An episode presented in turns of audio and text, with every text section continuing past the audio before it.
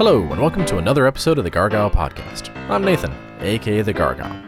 Continuing on with my coverage of the 2017 Chattanooga Film Festival, tonight's episode is about Undress Me, which is a short that played before The Void. The CFF program description for Undress Me was Undress Me follows Alice, a socially awkward freshman desperate to fit into the typical college lifestyle. A chance encounter at a frat party sets into motion a series of horrifying events, paired with feature film The Void. Essentially, Undress Me is a body horror esque short about the horrors of STDs. Sort of. I say body horror esque because I would definitely put it in the body horror genre, but it felt pretty tame compared to some of the other body horror stuff that's out there. So, based on the setup that was shown, I thought that Undress Me was going to be about some sort of alien or monster that was hidden under a human shell. Like, I, I kept expecting some sort of monster to have been underneath it all. But instead, it's just about a girl who kind of falls apart. Literally. Now, I know that a lot of times, body horror is there just for those gross out scenes to be disturbing to the audience.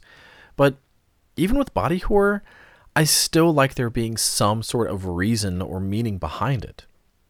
And if there had just been a little bit more with Undress Me, I think that it actually could have been really good. Like, if they had shown her going away to college and, quote, falling apart mentally, then showing her literally falling apart would have actually had a meaning. Essentially, if the external body falling apart was representative of her psyche falling apart, then I think that it could have worked really, really well. But they don't really show you enough for that to be a clear representation of what's going on.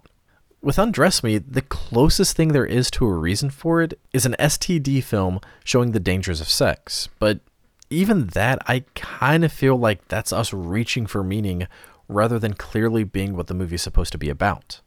There just wasn't a whole lot there, so I left feeling a little underwhelmed. The most disappointing thing is that it really wouldn't have taken much for there to have been a much stronger short film. Either just give it a little bit more backstory so it has some sort of meaning, or actually take away some of it and have just a monster that needs, quote, undressed to attack.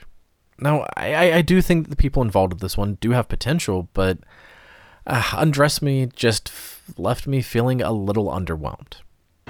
So that's my take on Undress Me. A body horror ish short that had potential but ultimately fell short on me. But if you enjoyed this review, uh, you can find all of my other reviews, con coverage, and just general geekery at gargylereviews.blogspot.com. And like I said in the first episode of my CFF coverage, I saw 21 feature films, short films, partial films, or live shows during the Chattanooga Film Fest. So be sure to check back soon for more of my CFF coverage.